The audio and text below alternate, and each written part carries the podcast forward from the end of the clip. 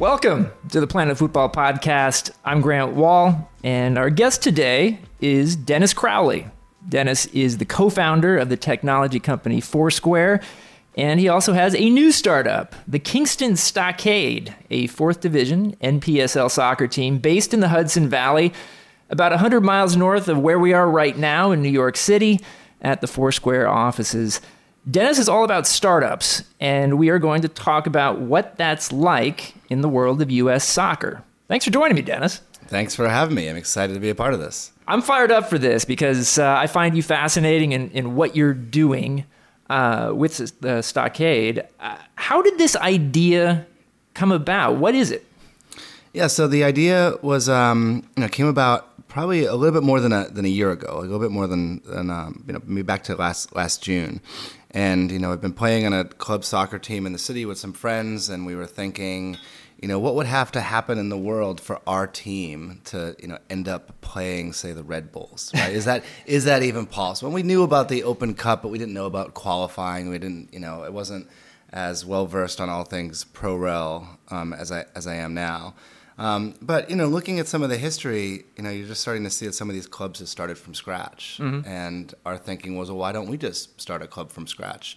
And why don't we try to put it in an area where we think that people would love it, up in the up in the Hudson Valley, where you know, people are regularly commuting, you know, an hour or two hours in to see an NYCFC game.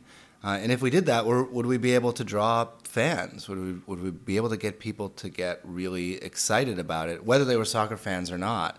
Um, and so, you know, instead of just talking about it, we kind of got to work and just started building it. And it took us about a year to get the club off the ground, and we just had our first season uh, this past season. Okay, so what did all of this involve to get something started from the ground up like this? Yeah, it, well, it was it was tough. Like, there's not a lot of material online. When you Google how do you start a soccer club from scratch, you don't really get a lot. Um, and so I started reaching out to you know some of the clubs that we, we knew of and we admired in the in the NPSL. This was you know Chattanooga, um, as well as uh, you know Detroit City, mm-hmm. and was able to get some of those guys on the phone and say, hey, how did you how did you guys do this from scratch? Like, what did it, what did it look like? What did it cost?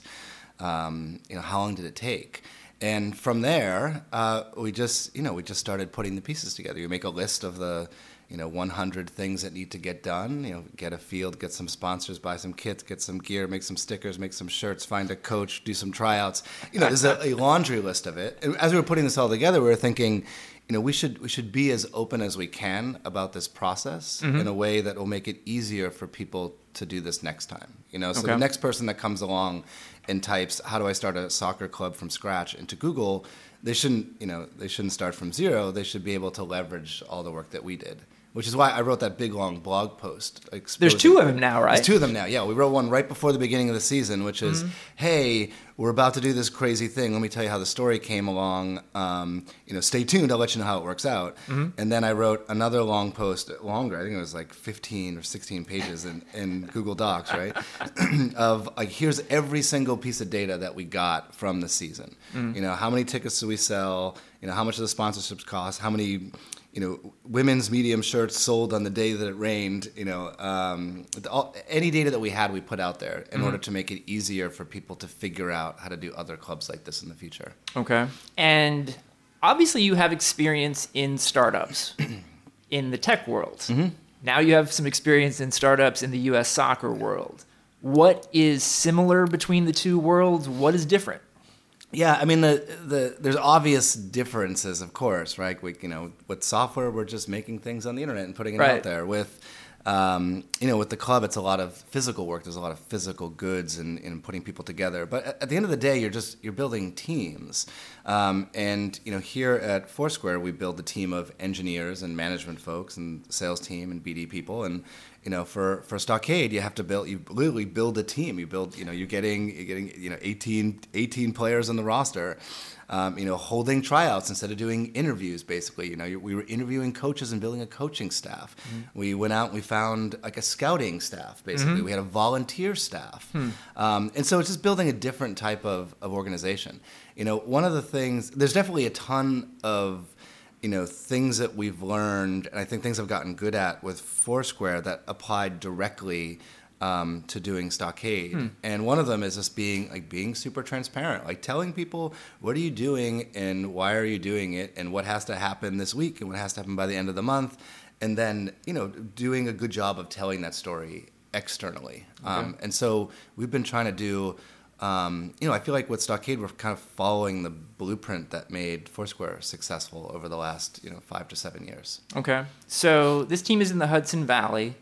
Why did you start a team in the Hudson Valley, and how did you pick the name Kingston Stockade? Yeah, so um, you know, we we got kind of we got bit by the bug to to do this. Uh, you know, uh, what what was it? The beginning of last summer, last last June or so, um, and you know, it's it, it's it just seemed like it, it's impossible to do anything in in New York City. You never get a field, you'll never get the permits, never get the permission, and we almost gave up on it. And then you know, my wife and I have a, a house up in. Um, uh, just outside of Kingston, and we split our time. We just had a, a baby daughter, and she's super cute. Congrats. And thank you. And you know, we've been splitting our time between New York and Kingston, and the eventual goal is to be up there, you know, as much time as we possibly can.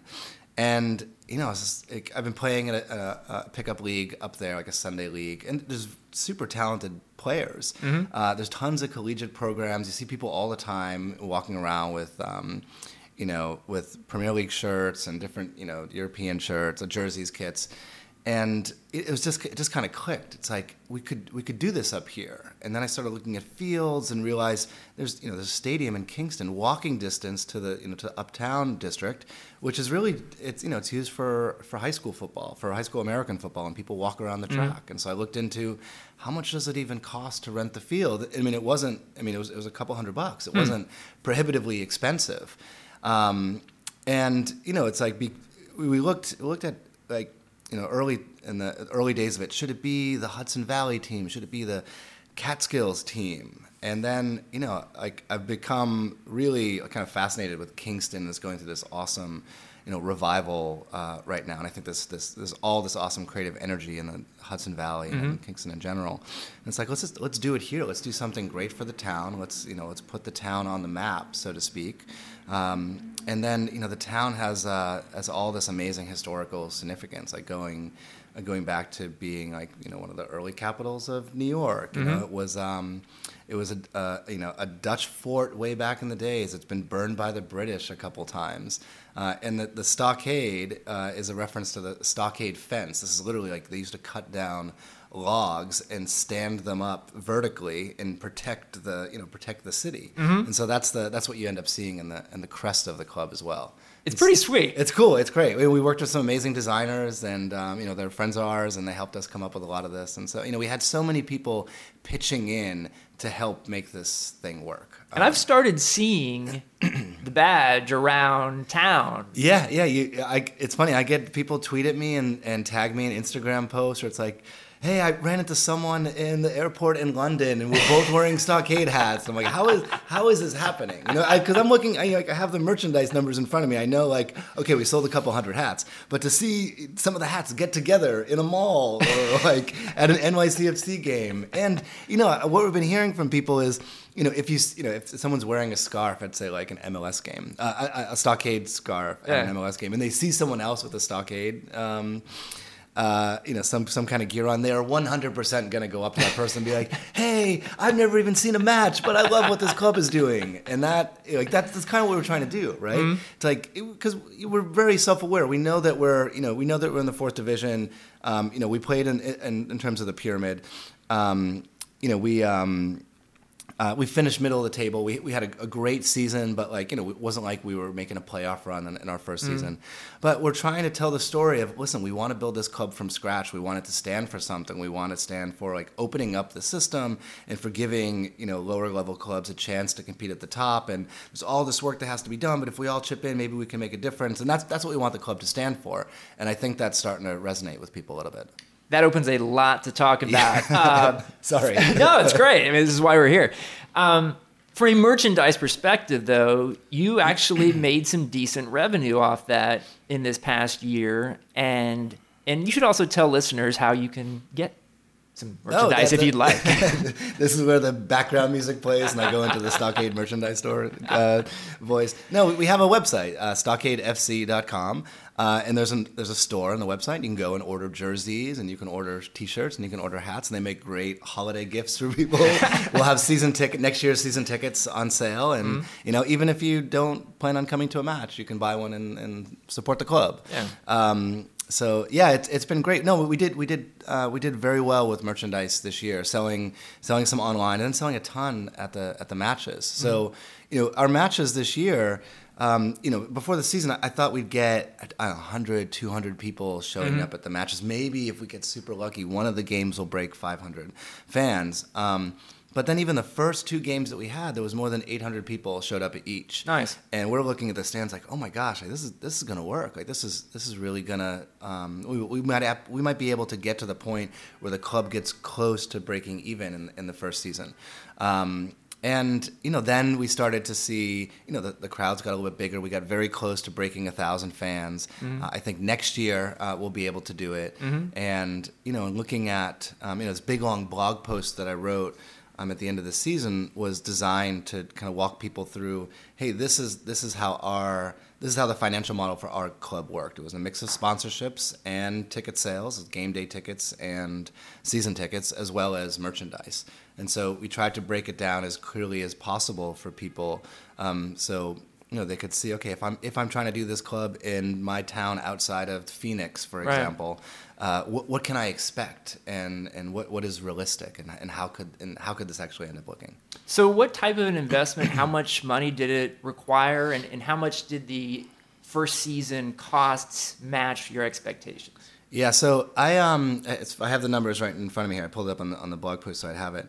Um, you know, I thought we'd be able to do the whole club um, this season for about fifty thousand dollars, and you know, my thesis was like, you know, there's there's probably four or five big ticket items that cost ten thousand dollars each, and I use the analogy of like, think of it like you know, you're planning a wedding, you have to write a big check for the band and for the venue and for the caterer. That's the way that we were thinking about it, and we, we were off. The club actually ended up costing about eighty two thousand dollars to run, which which was a lot more than we expected, um, mostly because the big ticket items were a little bit more expensive. Transportation and hotels was more expensive. Fields, especially practice fields, were more expensive. Okay. Um, but also, we, we did better than we expected in terms of you know sponsorship and merchandise and, and tickets. So looking at it here, like merchandise accounted for about fifty, a little bit more than fifty percent of the revenue that we took in.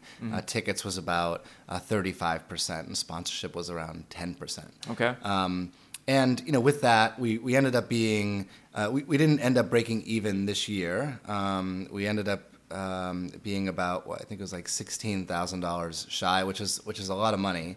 Um, but at the same time, like in terms of the overall operating budget, it's you know it's like 15, 16 percent of it. So when I look at where we are next year, and you know I, I do a lot of budgeting stuff for Foursquare, so I'm, I kind of have my head in this world a little bit. I'm like we're only 15, 16 percent off on our very first year. Like we should be able to you know 100 percent get to break even, if not next season, then within a season after that. Right. And so, you know, there's a stigma with, um, with, you know, I think there's a stigma with any professional sports, especially with lower level soccer, of like, oh, you know, there's no way to make this thing work. It's just a hobby. You're just lighting money on fire. And um, you know, one of the things we set out to do is say, no, this is this is like you can make a real business here. And you know, if you can if you can show people how to make a real business out of it, and if you can turn a lot of these lower level clubs into sustainable, you know, kind of long term things that are generating revenue, so they can invest back in the clubs and the players and youth programs, uh, and you can do that across you know ten or twenty or fifty or hundred different clubs in the U.S. You could actually make some meaningful changes in terms of the lower levels of the of the uh, uh, you know of the of the pyramid, and maybe even that affects you know all of U.S. Um, soccer in general, all the way up to the national team. And that I mean, it's part of that's crazy talk. Like, can the idea that something that we're doing in the fourth division can affect you know what happens on the field with the national team, say five or ten years from now? But it's not. I mean, it's not that crazy, right? So I mean, this is a fascinating conversation, Jimmy, because the U.S., as you know, unlike a lot of other countries that have an open pyramid where performance on the field can send you up divisions and down divisions, the pyramid, there is a pyramid here, but it's closed. Yes, there's no way for a, for a team in our level to get in and say um, the NPSL or D4 to get up to D3 or USL. I mean, the only way would be for us to decide, you know, we don't want to be in this league anymore. Why don't we pay the, the admission price, Right. the expansion fee price to get into the USL? And so instead of it being merit based promotion, I'm like, oh my gosh, we had such a great season on the field. We actually crushed it. We earned our way in. You know, you're just, you're, you're buying your way in. Um, and you know the thesis which I've been been writing about is you know hey we op- we did this club and we and we operated at a little bit of a loss and we think we can get to break even, but if there's no like if there's never an opportunity for our club to advance up to advance up, there, there's very little incentive for us to continue to um, aggressively invest in you know, in okay, getting our amateur players to be paid players, to getting them to be training around the season, to you know, year, year round, um, you know, to investing heavily in infrastructure like a training academy. Like why? Like I'd love to be able to do that because it would help our club perform better. Mm-hmm. But like the club never earns anything from that. Like there's no, you know, in the in the article I refer to it as like the, this pot of gold. Like by betting, by getting by not having a chance to get promoted, you never have a chance to you know compete in a bigger in a bigger market in a bigger audience. You know, you never have a chance to get a cut of you know sponsorship or broadcast revenue that may be associated with with a higher league. And this is how it you know th- this is this is how these systems work everywhere else in the world. It's just the infrastructure isn't here yet, and um, you know, going back to you know what we were talking about, like the original conversation I was having with my buddies in a bar like a year ago, like if if you want that system to exist, someone just has to get to work trying to build it. And our you know the conversation we had was like, well, why can't why can't we help to push that agenda forward? Well, how do we do that? Well, we're going to need a club to do that. Um, okay, well let's let's start the club, all right, and then let's be transparent about how we did it, and then let's rally other people to do it. Then let's people to buy, you know, let's see if we can get people to buy into our our vision and our version of, of how this could work So this is a movement you're hoping to start. It's you know like we're we're not we're not looking at it as like we're, we're rebels in the movement, but we're like this is what we want to see in the world, Yeah. so we're going to go out and build it. And by telling the story, you know, we're running into a lot of people that are saying, "Hey, I like what you're doing. Like, I, I want to be in this league. I want to be in the NPSL. I want to do a club too. I want to play against you guys." Um, and we didn't expect um, that that much attention, or for maybe for it to happen that that quickly. But um, you know, I feel like we've got some momentum behind us. So let's let's see if we can keep pushing the agenda and pushing the ball forward a little bit. How much communication have you had with other prospective startup owners around the country? Um, I've had a, a lot of them. When I wrote that initial post about, hey, we're going to build a club from scratch, um, you know, hey, w- watch watch how we do it. Um, I bet you I talked to, um, you know, a, a, dozen teams, and these are n- not teams, but ownership, not even ownership groups, like uh, random people like us that are like, Yeah. hey, I, I like this story. My buddies and I were talking about it too. Um, can you help us get it off the ground? You were able to do it. Can you help us Right. too? And you know, like I, I do this with tech startups all the time. Like I'll meet an entrepreneur for coffee, or you know, sit down and look at someone's pitch deck and give them feedback on it. And I'm kind of doing the same thing with with you know these other people around the country. Let's get on the phone for half an hour. I'll tell you, um, I'll tell you how I did it, and then you know I'll answer the 20 questions that you have, and you can go on your way, and you let me know how you make out.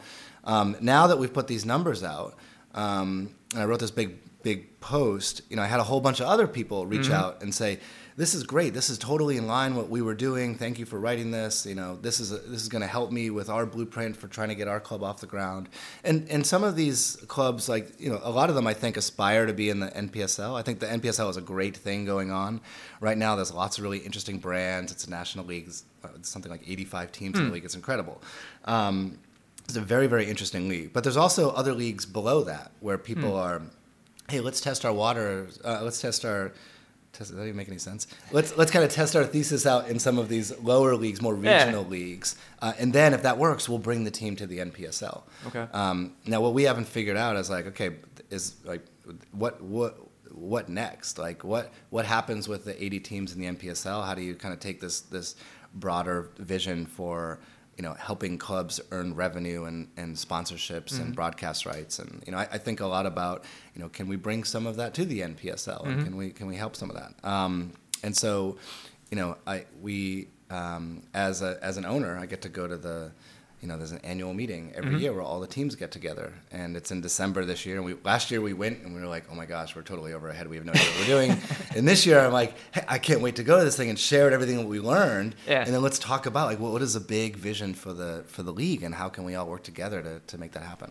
So, as you know, and I know, and a lot of people in the US know, this closed system is in place kind of for a reason, uh, particularly at the top levels. Uh, the first division top flight in America is Major League Soccer, Yep. um, which currently has gotten their expansion fees up to, I think, $110 million for LAFC. Yeah, it's a lot more expensive than we can afford. well, that was one of my questions because I noticed Foursquare raised a ton of money. yeah, yeah, di- Back- di- different pool of capital. The totally different pool What's of like what like true, but like you didn't want to like try to like get a bunch of like like really heavy hitter financier types together and say we're going to raise hundred million dollars for and start an MLS team in some city that doesn't have it. Um, no, it, that's like because the, you know, the the the. The motivation wasn't like we have to be owners of a professional sports team. The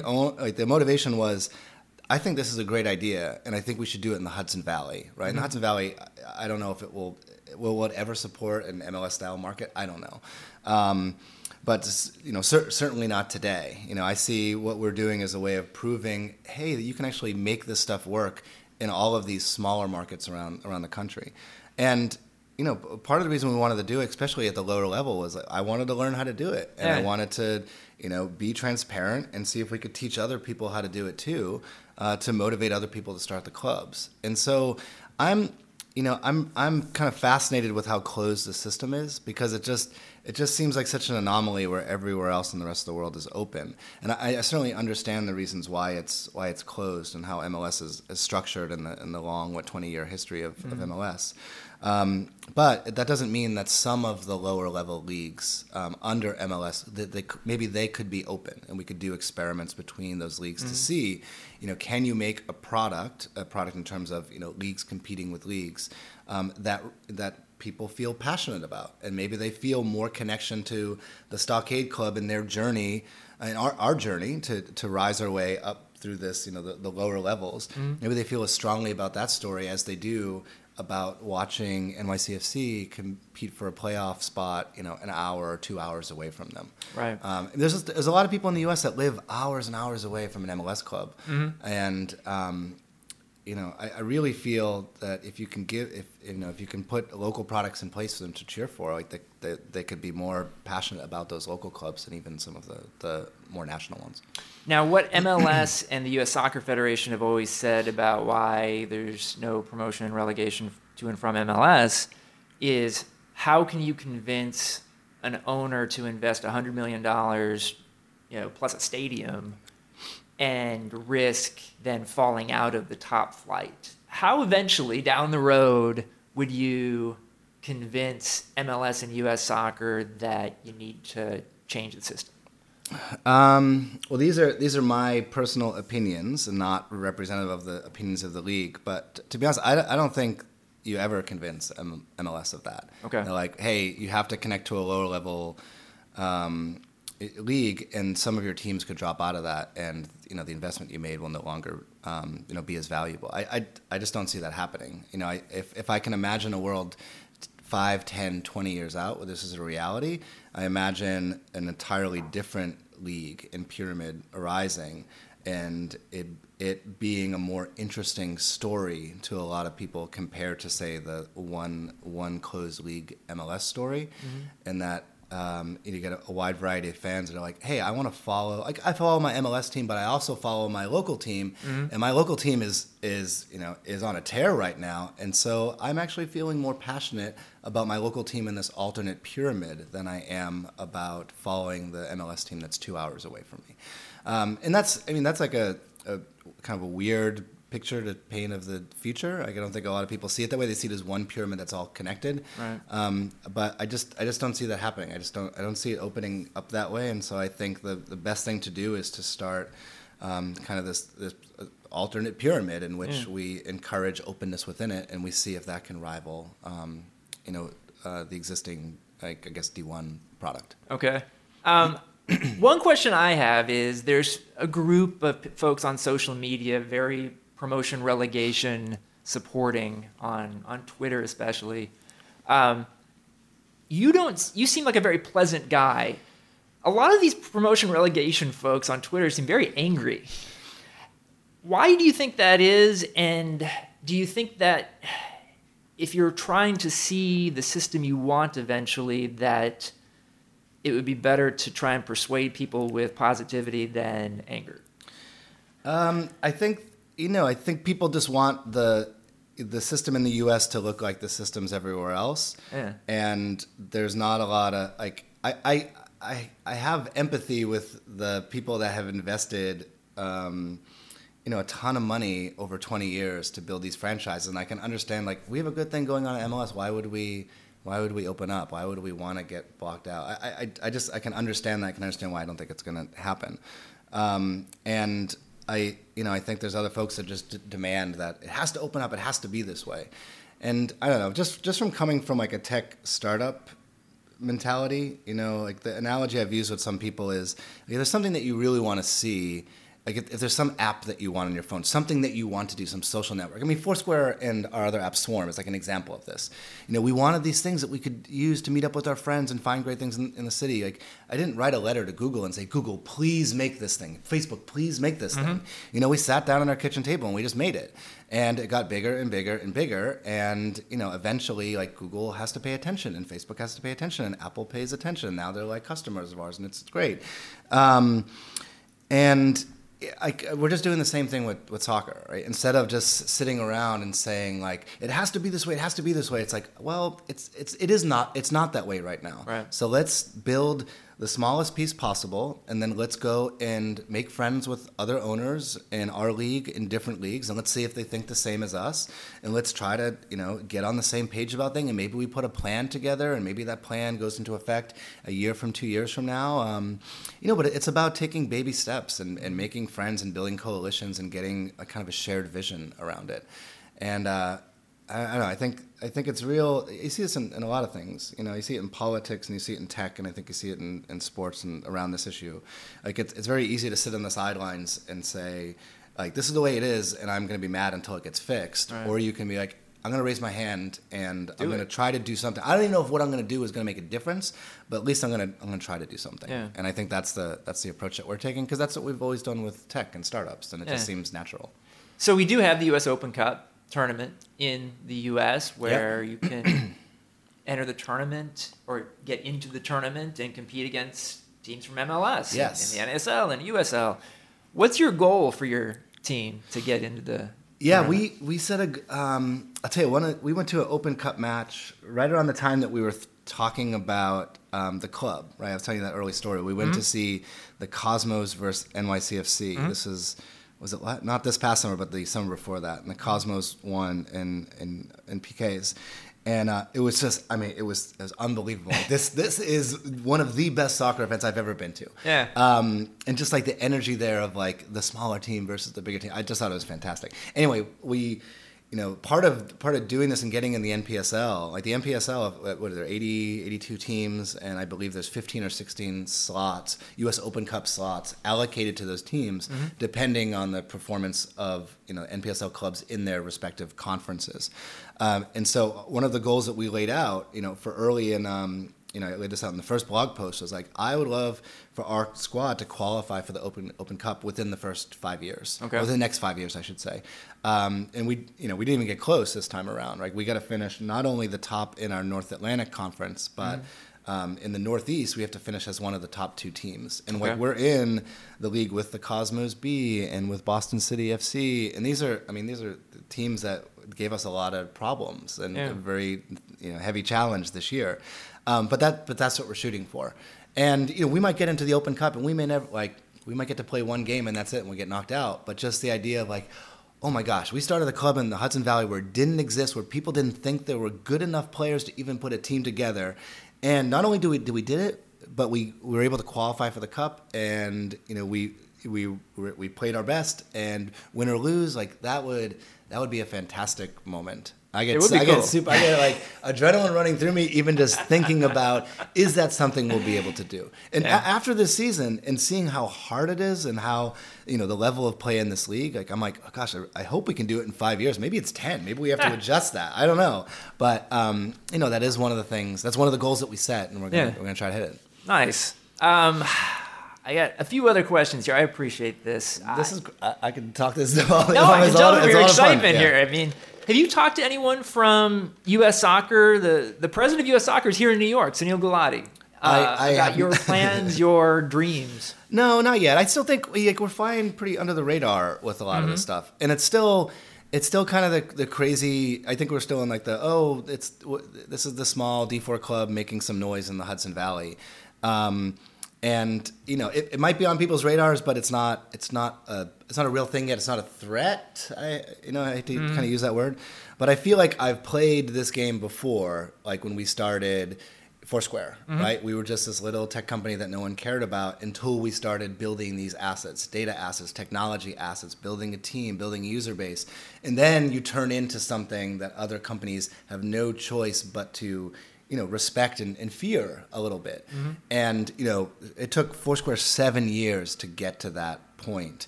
And you know we are just what 14 months into the stockade story. And so i think we're you know we're kind of exactly where we should be. But um, i think the next thing for for us like i want to have an amazing next season. And i want to you know like we finished um, kind of in the bottom half of the table this year. I'd love to be in the top half of the table. So people are like all right not only do you you know do you are you, are you organized and effective as a as a as, you know as a club and as an organization? But the team is the team is amazing. Like the team is, Right. has the capability to perform. Um, so that i'm looking i'm looking forward to that. And i'm also looking forward to working more closely with our league the other owners in the league uh, and possibly with you know with people outside of the league people in other leagues to try to, to you know have this conversation about how how can we work together?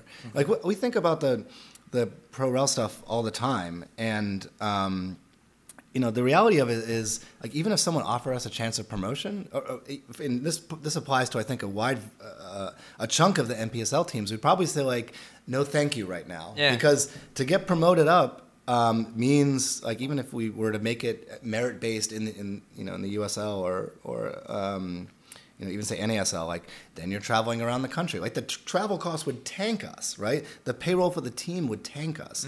Like there's no way to get from the budget that we scrapped by on this year to competing at a at a higher level yet. You know, uh, it might be that merit based promotion has to, you know, coming out of the lower levels has to be an opt in thing. That there's a handful of teams that say that raise their hand and say, actually we're willing to take on the financial burden of getting of getting promoted so put us in the pool of teams that could be promoted.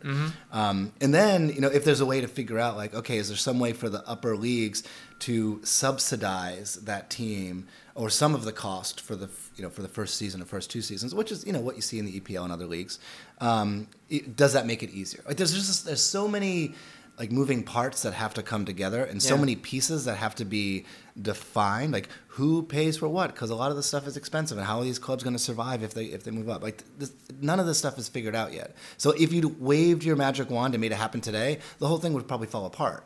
But you know the the, the idea is you know can you know can you get enough of the clubs to be financially stable enough and hungry enough? And can you make promotion be financially um, like enough of a financial reward that you actually mm-hmm. want that and want to invest in it, and you feel like you're getting an appropriate reward for actually getting there. I mm-hmm. think uh, if you get a lot of those things figured out, then you like then you've got a story and a product, and then you can start to build some momentum around that. It's also worth noting in your first year with Kingston Stockade, you did not pay your players, right? Yeah, we, we are totally, you know, the NPSL is a semi pro league, and semi pro means there's some amateur teams and there's some professional teams. And I, I don't know what the number of professional teams with the payroll is. Um, it's I would say it's I don't know maybe it's maybe it's five maybe it's ten maybe it's a dozen. Um, we were not one of those those clubs. We were all volunteer based, and we, we're set up as a as a nonprofit right now Okay. as a 501c3. Um, you know, amateur team. Um, what does that change at some point in the future? Like if we can get this financial model to uh, to work, and then we can start, um, you know, paying some of the players, uh, you know, even hundred bucks a week, five hundred bucks. I mean, these these are not million dollar contracts. This Right. is, hey, we're going to make it worth your while to show up and train and work really hard. Um, you know, th- that's a considerable expense to the club. We got to figure out a way to pay for that before we end up doing that. But that's you know in the five or ten year roadmap for you know for Kingston Stockade. That's that's part of it. Figure out how to how to how the club can throw off more revenue, and then use that to invest it back in the club. So when does the next season start for you, and what are you hoping for in, in that season? Yeah, uh, great questions. Uh, so the next, we have a long off season. Um, th- our season this last year ran from it ran May, June, July, and the playoffs were late July into August. So it was a, it was a short season. We played 16 matches. Um, next season starts next May, um, and so um, you know, the thing that we're looking forward to is well, we're going to hold another round of tryouts. There's much more awareness for the club. I think we'll have I think we'll have a ton of people show up at tryouts. I think we'll have. Um, um, I'm hoping a, a, big chunk of the squad comes back, um, and I expect them to because they're they're all fired up about this. Uh, we'll be in the same stadium. I'm hoping that you know the club can um, pull in additional sponsorship revenue. I'm hoping to see uh, crowds of you know get over a thousand fans per game, mm-hmm. uh, and I'm hoping that our performance on the field is um, you know if not as good but much you know better than last year. I'd love to get to a to a um, uh, to a 500 season. Okay. You know, we were we were what five uh, five eight and three this season, mm-hmm. uh, and so I'd love to um, you know, I'd love to get more wins than losses, or at least get that a little bit closer. Well, is there anything else that would be good to discuss about your your ongoing story here, Dennis? And, you know, this is um, it'd be fun to kind of check in uh, and do this do this again maybe yeah. next year, right? Because there's it's it's so like I get so many emails from people, and some of them are owners in, in our league or in other leagues, and they're saying like, "Thank you for publishing the numbers. It helps me see you know what the opportunity is for reven- for merchandise revenue, mm. and it helps us have confidence that like we're in line with where you are. You know, there's smaller clubs that are clubs that don't even exist yet that are like this is the blueprint that we're going to use to get off off the ground. And then there's you know there's other teams that are like, hey, you guys seem like you're pretty organized. Uh, let's talk about bigger things besides just what does next season look mm-hmm. like. Uh, and that's like that's a that's a lot of fun. So I don't I don't know where this goes. You know, I have an idea of what we want to do in terms of we want to have a better next season, and we want to have more fans, and we want to sell more merchandise, and someday we'll qualify for the Open Cup. Like that's predictable stuff. Mm-hmm. Any any owner or any fan will will tell you tell you that. But um, like, what can this club do to change?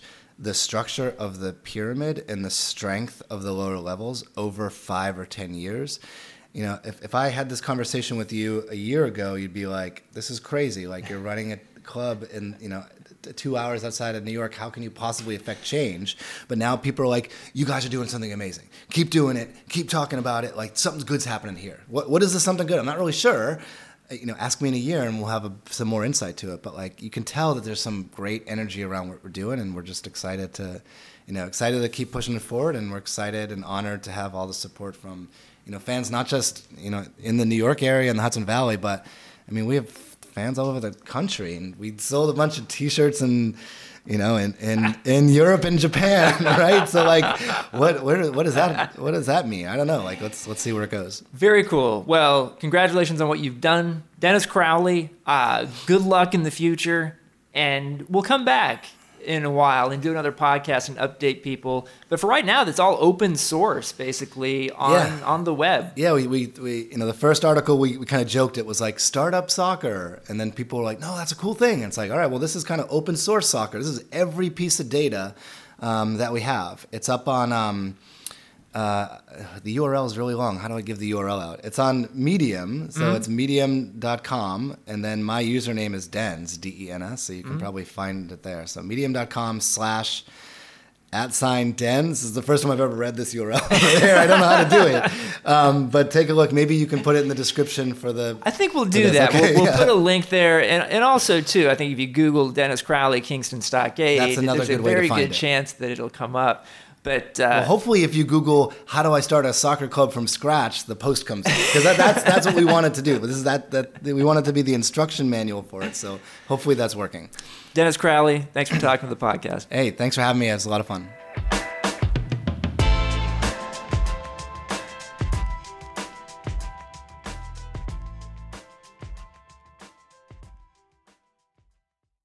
Do you know about the Locked On Podcast Network? The number one daily sports podcast network.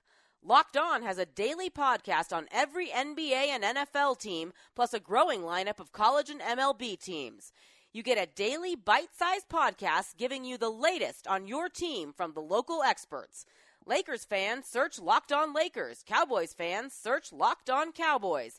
Just search Locked On your favorite team on Apple Podcasts or Google Podcasts, or tell your smart speaker to play podcast Locked On your favorite team.